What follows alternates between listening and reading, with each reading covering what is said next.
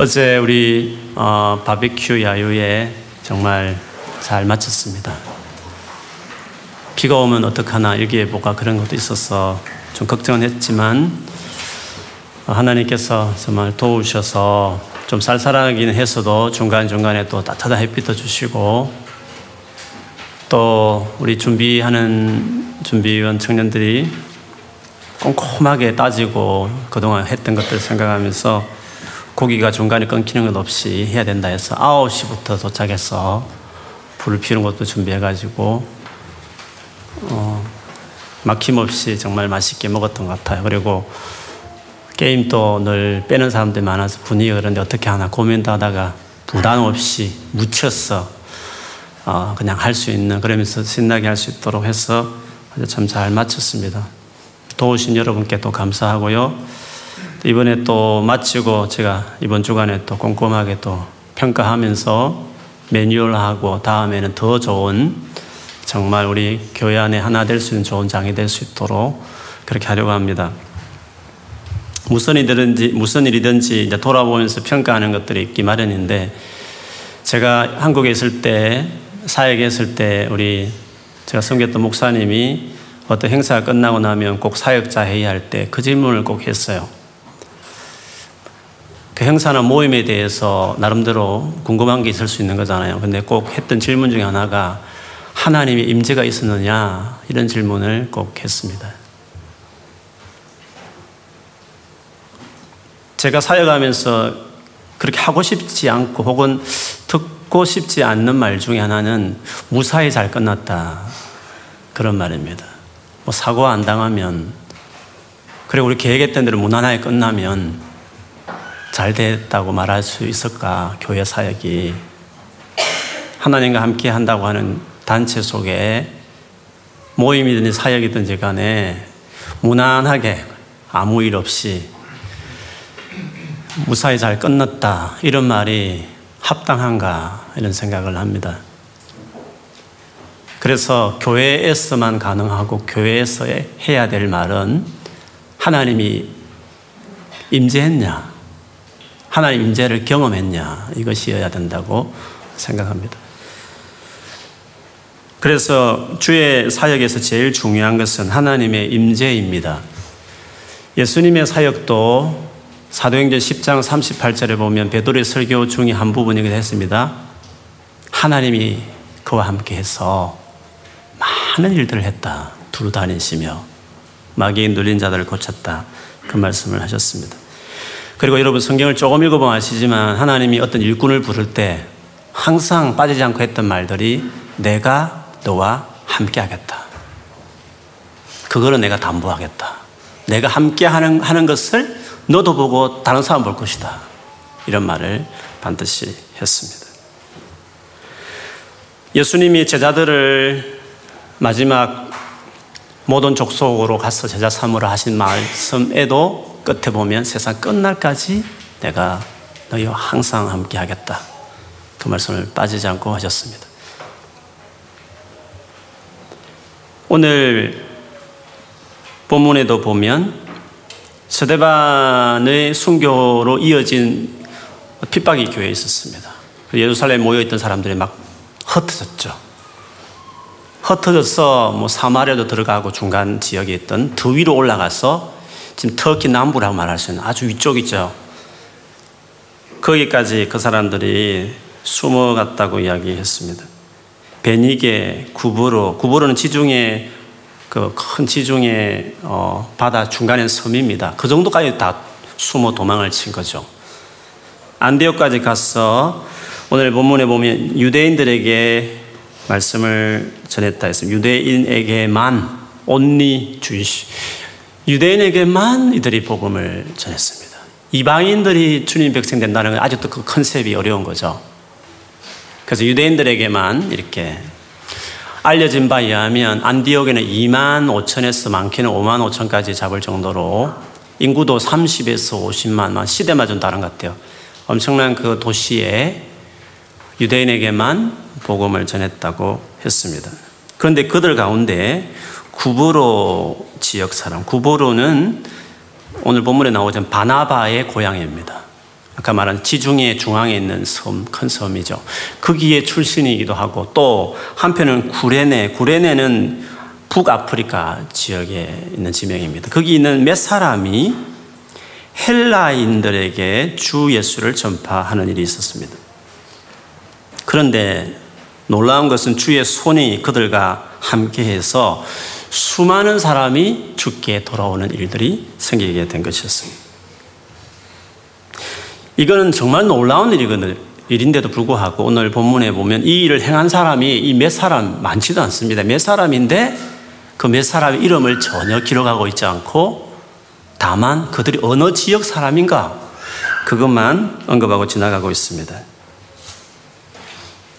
그렇게 유명하지 않는 그냥 평범한 사람인데도 엄청난 주의 손이 함께해서 엄청난 사람들이 예수 믿고 돌아오는 일이 생겼다는 거죠. 그런 점에서 여러분 주님의 일에 있어서는 주님이 함께함이 주의 손이 함께한다는 말처럼 주님의 임재가 정말 중요합니다. 제가 전도를 몇 년째 꾸준히 해보니까 옛날하고 다른 것 중에 하나는 물론 익숙한 것도 있겠죠. 뭐 skill도 늘을 수도 있을 것 같아요. 뭐 skill이란 게 뭐 저에게 어떤 게 있겠습니까? 목사로서 뭐 말씀을 전한 내용이 있겠습니까? 영어 그렇게 많이 있는 것 같지도 않고 제가 하는 말만 그냥 하고 싶은 말만 하는 거니까 뭐 별 늘은 것 같지도 않고 근데 다른 것이 하나 있는데 제가 나눈 적도 있지만 권위가 주어진다는 느낌을 받습니다. 어눌한 말도 안 되는 자기 정말 영어 잘하는 친구들 듣기에는 진짜 너무 단순한 말처럼 들릴 수 있지만 그들이 경청한다는 제가 말할 때까지 그냥 듣고 있는 걸 보면 저도 신기하기도 하고 그렇습니다. 저는 권위라고 생각합니다. 하나님께서 맡긴 일들을 꾸준히 하기 시작하면 좋아, 됐어 싶으면 주님이 거기에 임재하셔서 그 임재가 권위로 나타나고 사람들이 거기에 그냥 듣는 거죠. 따르는 것들이 있는 거죠. 예수님께서도 복음서를 읽다 보면 그런 말씀 있잖아요. 그의 가르침이 당시의 서경과 다르게 오프로티, 권세가 있었다. 그 하나님의 임재가 예수님과 같이 강력하게 있었기 때문에 듣는 사람들도 느낄 정도였다는 것을 이야기하고 있습니다. 그러면 어떤 사람에게 이런 영적 권위가 주어질까? 어떤 사람에게 하나님이 임재하셔서 본인도 알지만 주변 사람이 느낄 정도가 될 수 있을까 하는 거죠. 그것은 저희 경험으로 말씀드렸지만 꾸준한 long obedience, 긴 순종, 신실하게 충성되게 포기하지 않고 낙심하고 꾸준히 그것을 가면 어느 순간 마음에 딱 든다. 아, 됐다. 네 마음이 내 마음이 내 마음이 네 마음이니까 내가 너를 통해서 이제 일하겠다. 주님 나름대로 딱 컨폼이 되시면 그때부터 그의 삶에 이제 오소리티가 주로 영적 권위가 이제 주어지는 거죠. 그렇게 주어지기도 하지만 그보다도 더 중요한 것이 있다고 한다면 주께서 지금 지금 현재 지금 내 삶에서 정말 중요하게 생각하는 거. 네가 거기 있었으면 좋겠어. 내가 내가 나는 네가 그 일을 해 주었으면 좋겠어. 라고 생각하시는 주님이 원하시는 그것을 할 때, 거기에 있을 때, 그리고 그 타이밍에 네가 거기에 있을 때, 그때 주님이 함께 하시는 거죠. 우리가 사도행전을 지금까지 쭉 잘 따라오셨으면 묵상해 보면 알지만 주님이 지금 이 11장 이 텀에서 중요하게 생각하는 것은 이방인들을 하나님의 백성으로 받아들인 겁니다. 그렇지 않습니까? 그래서 서대반의 설교, 빌립의 사마리아 전도, 그 다음에 사울이라 일컬어지는 바울의 핵심, 그리고 최근까지 베드로와 고넬료의 만남, 이런 일련의 과정을 쭉 보면 하나님이 지금 이때에 가장 중요하게 생각하는 것은 이방인들을 자기 백성으로 삼아주는 것이 하나님이 그 시점에서 그때에 그곳에서 제일 중요하게 생각하는 일이었다는 것을 볼 수 있습니다. 그래서 어떻게 보면 이름도 잘 밝히지 않는, 아니, 밝혀봐야 알 수도 없는, 유명하지도 않는, 이 사도행전을 기록할 그 당시만 해도 별로 중요하지 않는, 어떻게 보면 평범한, 실력으로 말한다면 별로 실력이 없는 누가 봐도 별로 그렇게 두드러지지 않는 두드러질 것도 없는 그것도 소수 몇몇 사람이 그 한 사람을 봤을 때는 실력도 없고 모든 부분이 뒤떨어진 것 같고 그냥 지극히 평범하고 알려지지 않는 사람이지만 그들이 그 타이밍 때 바로 그 장소에서 제일 중요하게 하나님 지금 생각하셨던 이방인들을 위하여 복음을 전하는 일을 그들이 했기 때문에 그래서 주의 손이 거기에 임재가 거기에 같이 있어서 그 일이 일어났다는 것을 볼 수 있습니다. 이들이 의도적으로 복음을 전했는지는 모르겠습니다. 이방인들에게. 어쩌면 의도적이지 않을 수 있습니다. 유대인에게만 똑같이 복음을 전하고 있는데 옆에 있는 헬라인들이 그 말을 쭉 듣더니 도대체 무슨 말이야? 지금 무슨 이야기 하는 건데? 이런 말을 읽 텐데 그걸 뭔데 좀 자세히 좀 설명을 해봐. 그래서 그냥 의도 적이지 않게 상황에 의해서 그들이 몇 사람이 조금 마음이 열려 있었기 때문에 그들에게도 하여튼 복음을 다해서 자기가 알고 있는 확신을 가지고 복음을 전할 수 있을지 모르겠어요. 그 들은 사람들이 갑자기 그 말을 듣고 이거다 맞아 이렇게 하면서 그 예수를 믿게 되고 뿐만 아니라 너무 좋아서 우리만 들을 게 아니라 우리 집에 내가 사람들 모을 테니까 와서 좀 전해달라고 그런 식으로 해서 폭발적으로 어떻게 보면 비의도적으로 생각지 못한 방식으로 정말 그냥 했는데 하나님께서 함께 하시니까 말할 수 없는 많은 일들이 나타났을 수도 있다고 생각해요. 그래서 우리가 하나님과 함께하는 삶을 살아가는 데도 실력 중요합니다. 최선을 다하는 것도 중요합니다. 근데 더 중요한 것은 하나님이 정말 원하는 거. 정말 있어야 될 그곳에 내가 그것만 방향만 줄만 잘 써도 시간 낭비하지 않고 내 실력과 내 실력 훨씬 이상으로 하나님이 함께 하셔서 뭔가 되었다고 말할 수 있는 그런 자기만의 어떤 스토리들이 말할 거리들이 있을 수 있다는 것을 본문을 통해서 볼 수 있습니다. 이런 소문이 저 밑에 진짜 남쪽에 안디옥으로 본다면 남쪽에 예루살렘까지 그 소식이 전해졌습니다. 그래서 예루살렘의 사도들이 이전에 사마리아 땅에 복음을 받아들였다 했을 때 조사하듯이 이 안디옥까지 사람을 이제 보내서 자초지정이 어떻게 됐는지를 알아보기 위해서 사람을 보내죠. 그 사람은 오늘 본문에 보면 바나바를 보냈습니다. 바나바가 어떤 사람인가 하는 것은 뭐 좀 다니본, 교회 다니보신 분들은 좀 아시지만 사실 사도행전에 보면 나오죠. 4장 36, 37절에 보면 바나바에 대한 이야기가 나옵니다. 원래 바나바는 본명은 아닙니다. 요셉이라는 레이지파를 요셉이라는 사람이었는데 그가 개인적으로 자기 밭을 팔아서 사도들에게 그 돈을 다 줬고 사도들은 그거 가지고 가난한 사람들에게 다 나눠줬습니다. 그걸 보면서 많은 사람들이 바나바를 대단하다고 여겼을 뿐만 아니라 캐릭터 자체가 성격 자체가 진짜 많은 사람을 품어주고 사랑하고 정말 젠틀하고 가까이 하는 그런 분이셨어요. 그래서 너무 그것이 뚜렷해서 사도들 이름을 바꿨죠. 바꿨다보다 하나 이름을 새로운 이름을 지어줬죠. 바나바. 그 말은 위로의 아들. 위로하는 정말 위로에 있어서는 대단한 분이다. 위로의 아들이란 이름으로 바나바를 지어줬습니다.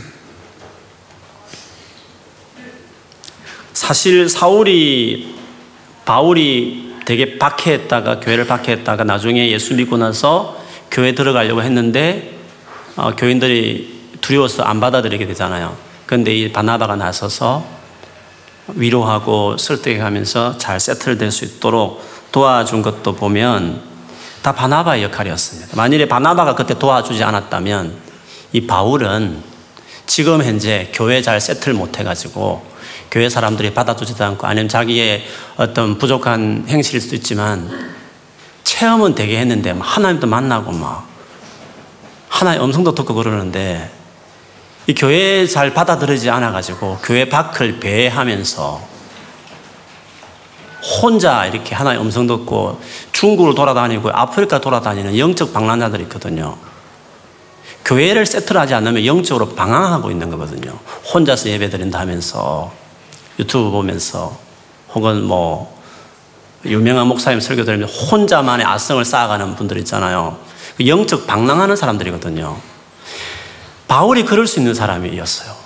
교회가 받아들이기 힘든 캐릭터였고 사람이었고 전력을 가진 사람이었어요. 근데 바나바가 중간에서 잘 조절해서 교회에 세트를 하게 되었고 교회 중심으로 선교를 해도 교회에서 나가고 들어와도 불편하지만 예루살렘 방문하고 꼭 이렇게 보고하면서 교회 중심의 삶을 살았던 그래서 기독교에 큰 영향을 미치는 어, 지금은 우리 신앙의 체계를 잡아주는 귀한 역할을 할 수 있습니다. 그것이 다 바나바 이 한 분의 역할이었습니다. 그리고 지금 이 안디옥이란 지역도요, 안디옥이란 이 말에서 보이듯이 안티오크스라는 어, 시리아, 시리아 왕이 있었습니다. 안티오크스, 안티옥, 안티오크스에서 안디옥이란 말이 이 왕의 이름에서 유래되었습니다. 물론 나중에 로마로 합병이 되었고, 그래서 유대 역사학자 요세푸스에 의하면 로마가 다스리는 전 지역 중에서 로마라는 그 도시가 제일 인구가 많았고 그 다음에 북아프리카 알렉산드리아 두 번째, 세 번째가 안디옥이라고 일컬어질 정도로 로마 행정의 중심이었고 가장 많은 인구들이 전 세계 전 도시 중에 세 번째로 큰 도시가 안디옥이었습니다. 그리고 거기에 보면 헬라 사람들도 있고 아까 말한 유대인들도 많이 살았고 또 어떤 기록에 하면 중국에서 건너온 동양인들도 거기 있었다고 그랬습니다. 그 나중에 로마 어, 사람들도 같이 편성된 정말 지금의 런던처럼 다양한 인종들이 모여 살고 있는 곳이 안디옥이었다고 말할 수 있습니다. 그곳에 바나바는 적격자였죠. 그는 이민 경험이 있는 구부로 출신이기도 했고 여러 가지로 성격도 맞았고 그래서 거기 가서 안디옥에 있는 이 예수 믿다고 말하는 이 헬라파 헬라 출신들의 어, 이 교회들이 어떤 상태인지를 보기 보러 간 거죠. 가서 그가 살펴보니까 무엇을 봤느냐 하면 23절에 보면 그가 이르러 하나님의 은혜를 보고 기뻐하여 그가 갔을 때 하나님의 은혜를 받습니다. 뭡니까? 하나님의 임재가 있구나, 여기에. 하나님이 역사했구나. 열심히 노력해서 무사히 끝났다, 이게 아니라 여기 뭔가 하나님이 일하심이 은혜가 있구나 라는 것을 역시 하나님과 같이 가는 사람은 그걸 중요하게 생각하고 하나님이 정말 함께 했나? 그 일에 그 모임에 하나님께서 뭔가 역사한 게 있나?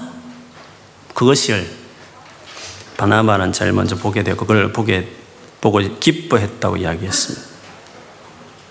하나님 은혜를 본다는 게 뭘까요? 하나님의 함께 하신 임재를 무엇으로 그럼 우리가 볼 수 있느냐는 거죠. 그거는 변화입니다. 하나님의 은혜가 있는 곳에 반드시 변화가 있습니다. 열심히 노력해서 뭔가 이루는 그런 변화 말고, 와, 이건 하나님이 하셨다. 라고 말할 수 있는 변화를 이야기하는 것입니다.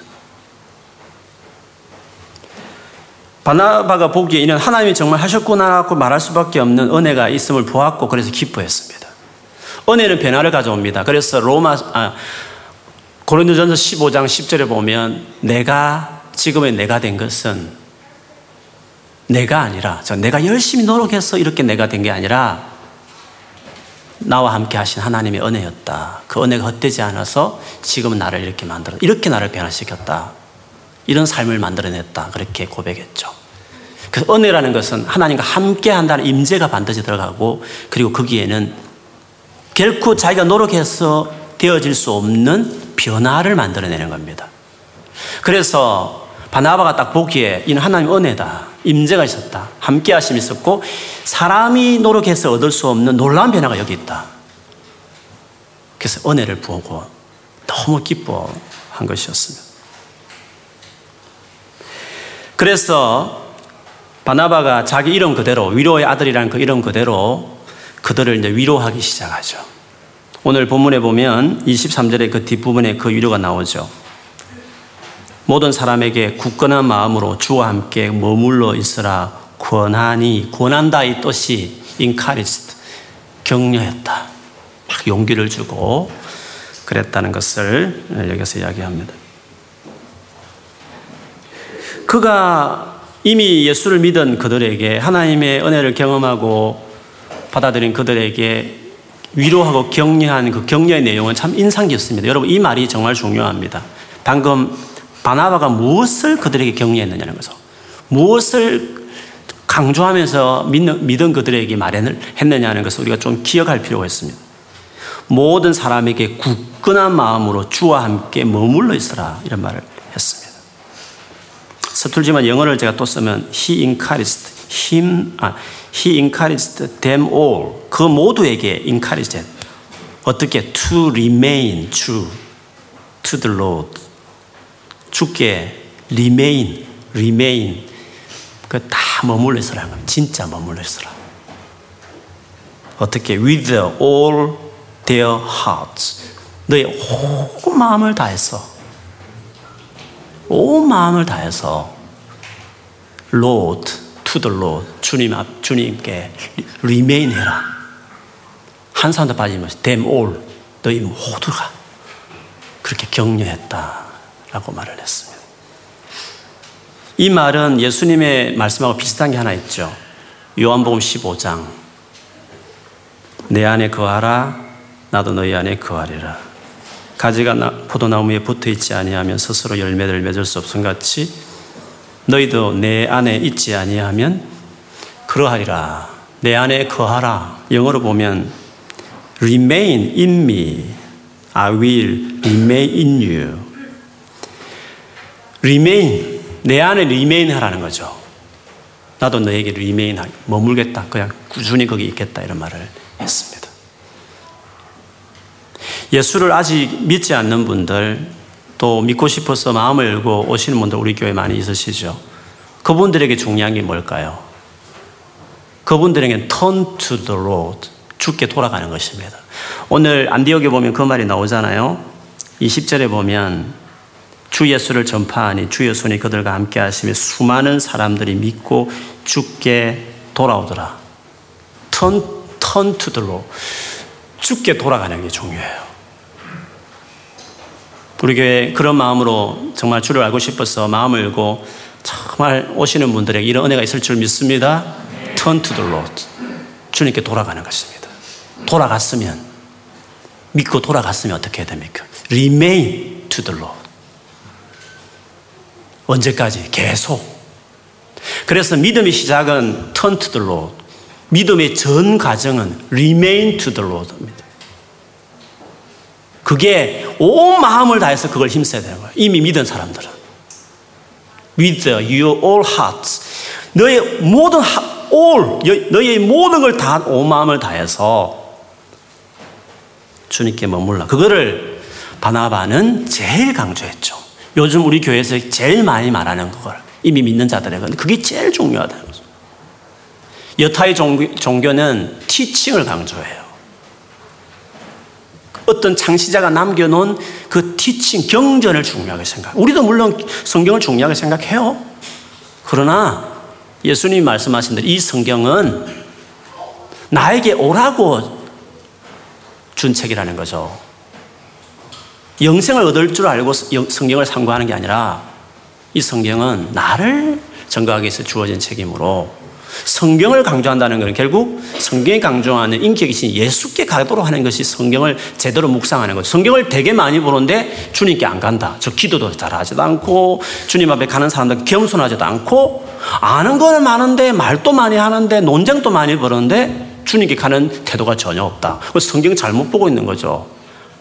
성경을 성경을 정말 본다면 죽게 가게 돼 있죠. 그래서 우리는 티칭을 강조하는 것이 아니라 우리가 붙들고 있는 티칭 성경이 강조하는 것은 인격이신 예수께 가도록 하는 것이에요.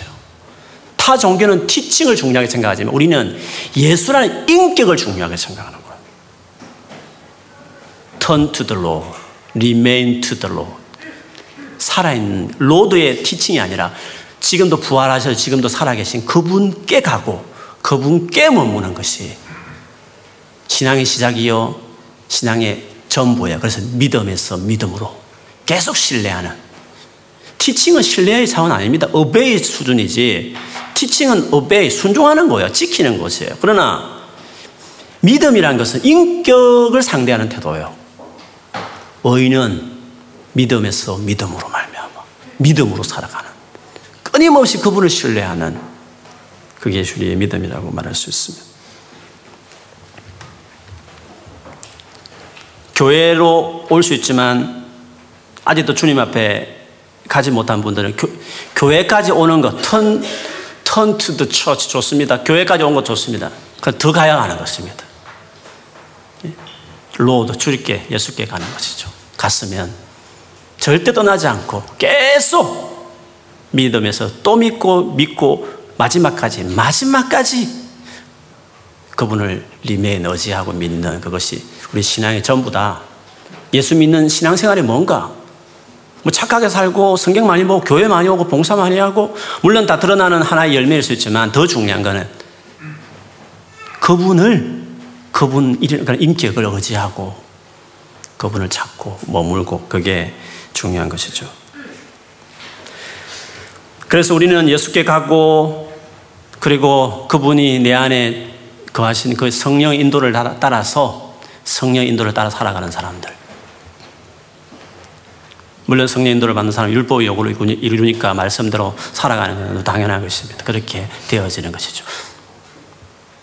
하는 그렇지만 여러분 예수께 머문다는 게 그게 그게 핵심입니다. 그것만 되어지면 그 다음에 아무 문제 되지 않습니다. 다 극복해낼 수 있습니다. 그런데 그 중요한 것인데도 불구하고 그렇게 중요하니까 그게 또 힘든 겁니다.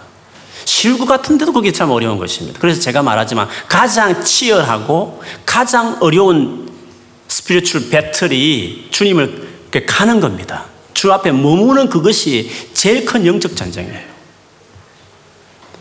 사단은 다른 거 다 허락합니다. 다 허락하지만 교회 봉사하는 것도 허락하고 뭐 활동하는 것도 다 하라고 말하고 그리고 본인이 죄를 이기겠다고 열심히 노력하는 것다 허락해요. 한 가지만 하지 말라는 거죠. 예수께 가지 말라는 거예요. 그분 앞에 머물지 말라고 이야기하는 거죠. 그래서 말씀과 기도로 주 앞에 머문다는 게 쉬운 일인데 하루에 30분인데 1시간 좀 내면 될 건데 그런데 그게 안 되는 거죠. 무슨 일이 그렇게 생기는 건지, 무슨 생각이 그렇게 복잡한 것인지, 무슨 스케줄이 그렇게 많은지, 일주일 돌아보면 매일매일 주님 앞에 기도하고 말씀을 보면 살아가는 삶이 이루어졌느냐 하면 그게 잘 안 되는 거예요. 하기 싫어서가 아니라 하고 싶은데도 진짜 결심을 매일 결심함에도 불구하고 그게 잘 안 되는 거죠. 왜? 사단이 그냥 두지 않으니까. 사단이 만드는 시스템, 세상의 시스템이 그거를 하도록 그렇게 기쁨을 하도록 계속 하지 않는 거죠. 많은 이유가 있을 수 있어요. 그러나 그 어떤 이유보다 주님 앞에 머무는 것을 못하게 할 만한 이유가 어디 있느냐는 거죠. 그래서 이게 쉽지 않은 거죠. 바나바는 이것을 건면했지만 건면한 것으로 거치지 않고 그가, 그가 이것을 정말 이 안디 교회가 그렇게 할 수 있도록 하기 위해서 오늘 노력하는 모습을 볼 수 있습니다. 온 성도들이 주님 안에 머물 수 있도록 리메인 할 수 있도록 하기 위해서 그는 100마일, 100마일이면 긴 거리입니다, 여러분. 걸어서 뭐 배 타고 가든지 뭐 말을 타든지 해도 100마일도 긴 겁니다. 그 당시를 보면 100마일 정도 떨어져 있는 다소라는 그 도시에 살고 있는 바울, 우리 익숙한 우리로 하면 바울을 찾아가고 그 사람을 데리고 안디오고 다시 돌아와요. 그리고 그와 함께 1년간 안디옥 교회에 머물면서 같이 사역을 하기 시작하죠. 주변에 믿는 사람이 그런 없었나? 이 중요한 사역에 사람을 세운다는 건 정말 중요한 것입니다. 그래서 바나바가 생각하기에 이 안디옥 교회를 맡아서 할 수 있는 적격자는 본인이 지금 통틀어서 모든 그리스도인들을 다 봤을 때 바울만한 사람이 없다는 걸 알았어요.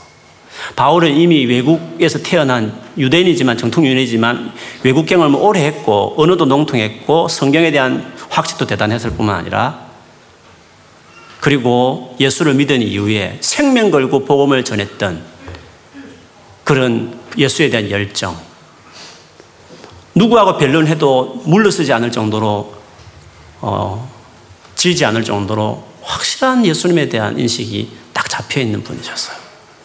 그래서 이런 안디옥 도시에 가장 걸맞는 사역자는 바울만한 분이 없다 해서 힘들지만 아무리 마음이 넓고 다 받아줄 수 있는 사람이지만 사역자를 세우는 부분에 있어서는 동역자를 세우는 데 있어서는 꼼꼼하게 생각해서 바울을 데려오기 위해서 백마이란 긴 거리를 가서 그를 데리고 와서 일령과 같이 사역을 했다라고 이야기하고 있습니다.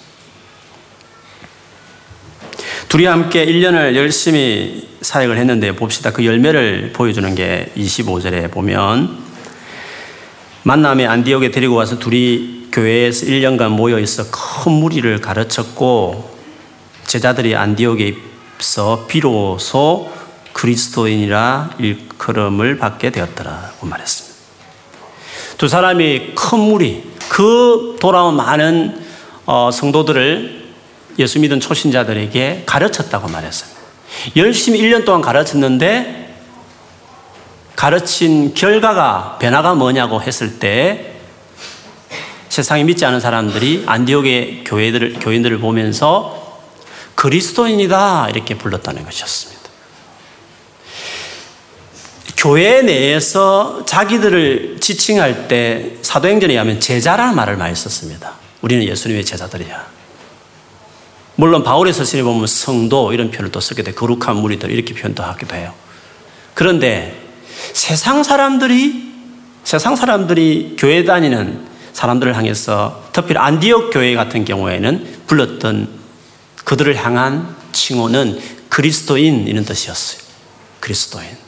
물론 이 말이 뭐 사도행전 26장 28절, 베드로전서 4장 16절에도 나와요. 성경에 꼭 이렇게 세 번 정도 기록되어 있는데, 근데 공통점이 있는데, 안 믿는 세상 사람 밖에, 세상 사람들이 믿는 우리들을 향해서 불렀던 이름은, 별명은 그리스도인 이런 뜻이었어요. 그리스도인이라 이 말은 그리스도라는 예수님이란 그분의 사람이란 뜻이죠. 그리스도의 사람이다 이런 뜻이죠. 그러니까 세상 사람들 보기에 안디옥 교회를 보면 그리스도의 사람이다라고 부를 정도로 그들이 어떠했다는 것을 이야기합니까? 그리스도를 강조했다는 거죠, 그 사람들이. 세상 사람들이 뭘 알고 그리스도인이라고 불렀겠어요? 그들이 어떻게 살았으니까 그리스도인이라는 말을 불렀어요? 우리는 지금 그냥 일반적으로 이제 통용된 단어가 돼버리지만 이런, 이런 말이 전혀 없었을 때를 한번 생각해 보십시오. 그리스도인이다 너도 이렇게 말했다는 것은 그들이 어떻게 살았다는 것을 이야기하느냐는 거죠. 그리스도를 강조했다는 거예요. 말할 때마다. 마치 그리스도의 사람이라고 할 만큼 뚜렷한 특징이 그들의 삶에 있었다는 것이죠. 이야기를 해도 그리스도를 다른 날씨 이야기 하다가 끝에 가면 그리스도로 끝나는 거죠. 희한하죠. 무슨 말을 해도 잘 가다가 갑자기 뒤가 면 그리스도로 끝난다는 거죠. 살아가는 목적을 막 진로 이야기하다 갑자기 가면 예수 그리스도를 위해서 뭐 그리스도를 또 이야기하고 꺼낸다는 거죠. 인격, 인격 이야기하다가 결국 또 끝에 가서는 예수 그리스도 본받기 위해서 이런 식으로 끝난다는 거죠. 그래서 세상 사람 보기에 이 사람들은 그리스도의 사람이다. 그리스도인 그렇게 이름을 붙였다는 그러면 1년 동안에 바나바와 바울이 뭘 가르쳤을까요? 가르친 대로 살게 되는 거잖아요. 바울과 바나바가 안디옥 교회에 제일 많이 가르쳤던 것은 그리스도였어요. 그리스도의 생애, 그리스도의 가르침, 우리의 인생의 비전, 우리가 살아가는 목적, 우리의 인격 할 것 없이 모든 것에 있어서 그 티칭의 서브젝은 핵심은 그리스도였어. 그래서 그 배운 사람들이 그것을 배웠기 때문에 그리스도만을 드러냈고 그래서 세상 사람들은 너희들은 그리스도의 사람들이다 이렇게 이야기했다고 이야기했습니다. 저는 오늘날 우리 교회의 가장 큰 문제가 있다면 그리스도를 강조하지 않는다는 것입니다. 기도 제목 물어보면 다 세상 사람들이 하는 거 똑같은 기도 제목인데 우리는 대신 다른 거 하나님 도움으로 그걸 하겠다는 거죠. 성진을 위해 기도하고 집 사는 걸 위해 기도하고 자녀들 좋은 대학 가는 거 기도하고 뭐 모든 게 다 그런 거죠. 삶의 우리의 삶의 중심에 정말 그리스도인가 했을 때 교회 안에 교회에서 여러분 이제 한국에 돌아가서 청년회나 혹은 좀 나이가 드시면 전도회나 뭐 한번 가서 열심히 은혜롭게 성경 공부했어요. 기도 제목 물고 아니면 커피 마시면 대화 주제를 들어보세요. 그리스도가 주제인지. 자동차 이야기, 뭐 출세 이야기, 성진 이야기, 뭐 아이들 학교 이야기, 학원 이야기, 뭐 재테크 이야기, 뭐 정치 이야기, 뭐 그런 거죠. 뭐 그리스도가 중심이냐는 거죠. 저 사람 만나면 교회 다닌다는데 만나면 늘뭐 주식 이야기만 하는 거예요. 꽂혀가지고 하나 꽂혀서. 그 주식, 투, 투식 이라는 게 물론 아니래요. 그냥 관심이 있대. 재테크하다 보니 관심을. 우리가 세상 사람들 나를 만났을 때 여러분 학교에서 1년 정도 지났잖아요. 그러면 안 믿는 친구들 나를 보았을 때 그리스도인이라고 불러야 되는 거 되는 거죠. 그렇지 않습니까? 세상 사람들이 정확한 거잖아요. 그리스도인. 그리스도를 강조하는 사람. 그리스도 때문에 살아가는 사람이라고 말할 수 있는 사람이 되어야 되죠. 안디옥 교회가 그렇게 크게 성장한 이유가 있습니까? 안디옥 교회에 하나님의 임재와 은혜가 있었던 이유가 뭐였습니까? 주 예수를 전파하니 주 예수께 돌아오니 주 예수께 리메인 해라. 그렇게 격려를 하니 1년 동안에 그리스도만을 가르치기 시작하니 그러니까 그 교회가 놀라운 하나님의 은혜가 되어 있었고 변화들이 일어나게 되죠. 성도가 바뀌는 것은 그리스도를 전할 때 바뀌는 것이에요. 진짜 그래요. 왜? 우리가 바뀌는 건 우리 노력을 바뀐 거 아닙니다. 뭐 재짓지 마세요. 뭐 별별 윤리 강의 다 해도요. 다 좋은 말이에요. 그러나 우리 힘은 안 되는 거죠. 근데 예수라는 인격만 강조했는데 그분께 갔더니 그분 앞에서 자기의 모든 문제를 다 다루는 거예요. 윤리적인 문제든지 관계 문제든지 자기 진로 문제든지 뭐 어떤 문제든지 간에 예수라는 그 인격을 앞에 나아가서 다 쏟아내기 시작하니까 그게 근본적으로 해결되는 거죠. 예수 그리스도 강조하면 변화가 일어나요. 그러나 예수 외에 그 아무리 쭉 같은 강의를 성경을 근거해서 이야기한다 치더라도 예수랑 인격에게 나가는 강조가 아니면 그 아무리 그 가티칭 내용이 아무리 좋은 말일지라도 좋은 말인데 네 혼자 안 되는 거니까. 그러니까 듣는 것으로 그쳐버리는 죄책감만 생기는 왜 그렇게 살고 싶은데 안 되지? 죄책감만 갖게 되는 가르침밖에 안 되는 거죠. 그러나 예수께 가면 가면 모든 티칭이 다 살아나는 거죠. 모든 삶과 인격이 다 달라지는 게 되는 거죠. 그래서 예수 그리스도를 강조하는 것이 유일하게 교회에서 다른 어떤 커뮤니티와 다른 가장 큰 특징. 그래서 교회 다니는 모든 사람이 제일 중요한 삶의 특징은 그리스도를 강조하는 사람들 그것이어야 된다는 것을 초대 교회가 알 수 있어. 그들의 삶이 정말 많이 바뀌었다는 것을 알 수 있는 것은 이 이름으로도 알 수 있지만 예루살렘의 주변에 모여 있던 선지자들이 오늘 본문에 보면 선지자들이 27절에 보면 안디옥에 이르렀다 했습니다. 안디옥이 뭡니다? 예루살렘 보면 한참 위입니다, 여러분. 지도를 한번 여러분 관심 있게 한번 보십시오. 그 멀리까지 선지자들이 왜 많이 올라왔을까요? 선지자들은 여러분 우리 시람 예언하는 분들이잖아요. 그리고 실제 아가보라는 사람이 하나를 흉년에 대한 예언을 여기서 했습니다. 예언하는 분들은 선지자들은 하나님의 직접적인 말씀을 듣고 움직이는 분들 아닙니까? 그러면 이분들이 안디에 올라왔다는 것은 뭘 말합니까? 뭔가 안디옥에 하실 말씀이 하나님 많기 때문에 그들을 다 보냈겠죠. 그렇지 않겠어요? 흉년이면 안디옥에 든 것도 아니었어요. 밑에 예루살렘 주변에 많이 들었기 때문에 굳이 예언을 하려면 예루살렘 교회에서 예언을 해야 되지. 아가보까지 굳이 거기 올라와 가지고 왜 안디옥에서 그 말을 했을까요? 중요한 거는 안디옥에가 은혜가 있는 거예요. 하나님 임재가 있는 거예요. 그리고 거기 있는 사람들은 하나님 말씀을 들을 준비들이 되어 있는 사람들이었어요. 1년 동안 양육한 다음에 성숙했어요. 뭘 말하든지 그들은 움직일 정도로 준비되어 있는 예수 그리스도 중심의 사람이었기 때문에 하나님은 대거 메신저들을 그쪽에다 모아 주신 거죠.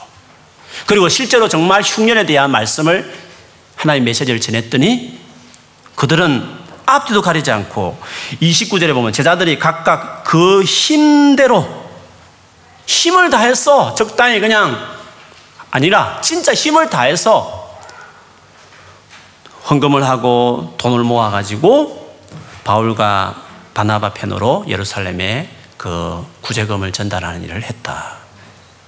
그게 오늘 본문의 마지막이었습니다. 그걸 봐도 안디옥 교회는 하나님께서 기뻐하시고 뭘 말해도 순종할 정도로 성숙해 있었던 것을 볼수 있었죠. 이 같은 성숙이 어떻게 가능했습니까? 그리스도 중심의 신앙생활을 했기 때문에 그런 교회였기 때문에 그게 강조되는 교회였으므로 당연히 그리스도를 강조하면 삶이 바뀌고 변화가 일어나니까 순종으로 이어지는 사람으로 되어지게 되는 것입니다. 그래서 여러분 그리스도께 집중하는 사람이 되는 게 중요합니다. 아직 예수님께 못 돌아온 분들은 계속 교회 다니시면서 예수, 예수님의 이야기를 많이 나누니까 어느 시점에 여러분이 확신이 들면 내가 지금 20년, 30년, 40년 살아도 내가 내 힘으로 열심히 살아도 이 정도밖에 인생이 안 됐는데 이제 더 이상 앞으로 40년, 50년 산들 내 인생이 달라지겠어? 더 힘들어지겠다. 몸은 더 아프고 됐고 더 기력도 떨어질 텐데 이쯤에서 내가 내 인생을 드라이브 하는 것을 멈추고 주인을 바꿔보자 해서 가만히 들어보니까 그리스도 괜찮다. 나를 위해 생명을 바치는 하나님 아들 괜찮다. turn to the Lord turn하는 것입니다. 그게 결정, 주님 앞에 돌아가는 것입니다. 그 결정이 일어나기를 바라며 돌아왔으면 머물렀다가 떠났다가 이렇게 급할 때 찾고 또뭐 괜찮으면 또 떠나고 이런 식으로 하지 말고 온 힘을 다해 온 마음을 다해서 리메인 그분 한 분은 붙들고 실험하는 거예요. 상처 입었을 때도 실험하고 진로가 막막할 때도 실험하고 내 힘으로 도무지 매니지 안 되는 수많은 것들을 그분 앞에 나가서 그분 앞에 머물면서 삶을 살면 거기에 임재가 있고 은혜가 있어서 그 예수께서 내 삶을 바꾸는 것을 변화시키는 것을 경험하게 되는 것입니다. 결국 그래서 예수님이 전부라는 고백을 하는 거죠. 예수를 자랑하는 것입니다. 자연스럽게 예수님을 자랑하는 것입니다. 고린도전서 1장 30, 31절 제가 자주 인용하는 구절이지만 다시 말씀드리면 너희는 하나님으로부터 나서 그리스도 예수 안에 있고 예수는 하나님부터 나와서 우리에게 지혜와 어려움과 거룩함과 구원함이 되셨으니 기록된 바 자랑하는 자는 주 안에서 자랑하라 함과 같게 하려 함이라. 예수를 왜 자랑할까요? 예수님이 나를 이렇게 바꾸었다는 거죠. 뭐 정말 지혜롭게 하시고 의롭고 바르게 하시고 거룩하게 정말 남들과 다르게 탁월함으로 구별되게 주님께 드려진 사람답게 구원하고 여러 가지 어려움이 있었는데 건져내시고 각가지 게임 중독, 성 중독, 관계 중독, 수많은 알코올 중독, 또박 중독 할 것 없이 모든 것에 있어서 나를 구해내셨구나 예수께서. 내가 그렇게 안 하려고 해도 안 되던 절제하려고 해도 인터넷 끊어버리고 막 때로는 막 노트부터 박살 내고 막 술잔도 던져버리고 해도 안 됐던 것들 담배도 끊어버려 안 됐던 것들이 예수께 갔더니 구해 주셨다. 내가 열심히 해서 이루어냈다는 자기 의지와 자랑하는 게 아니라 예수께 해주셨다. 예수를 자랑한다는 거죠. 그래서 그런 사람 만날 때마다 아, 예수 이야기 그만해라. 야. 그리스도 이야기 그만해라. 너는 그리스도인이야. 이렇게 말하게 되는 것이에요. 전도를 왜 못할까요? 왜 전도를 안 될까요? 왜 몇 년을 교회 다, 직장을 다니고 학교를 다녀서 한 사람에게도 밥 먹으면서 예수를 이야기하는 경우가 없었을까요? 그리스도는 그냥 이론이에요. 물론 믿, 믿을, 믿을 수 있지만 예수로 인하여 박힌 게 없는 거 자기 삶 안에. 왜 그랬을까요? 예수님께 문제가 있었을까요? 아니요.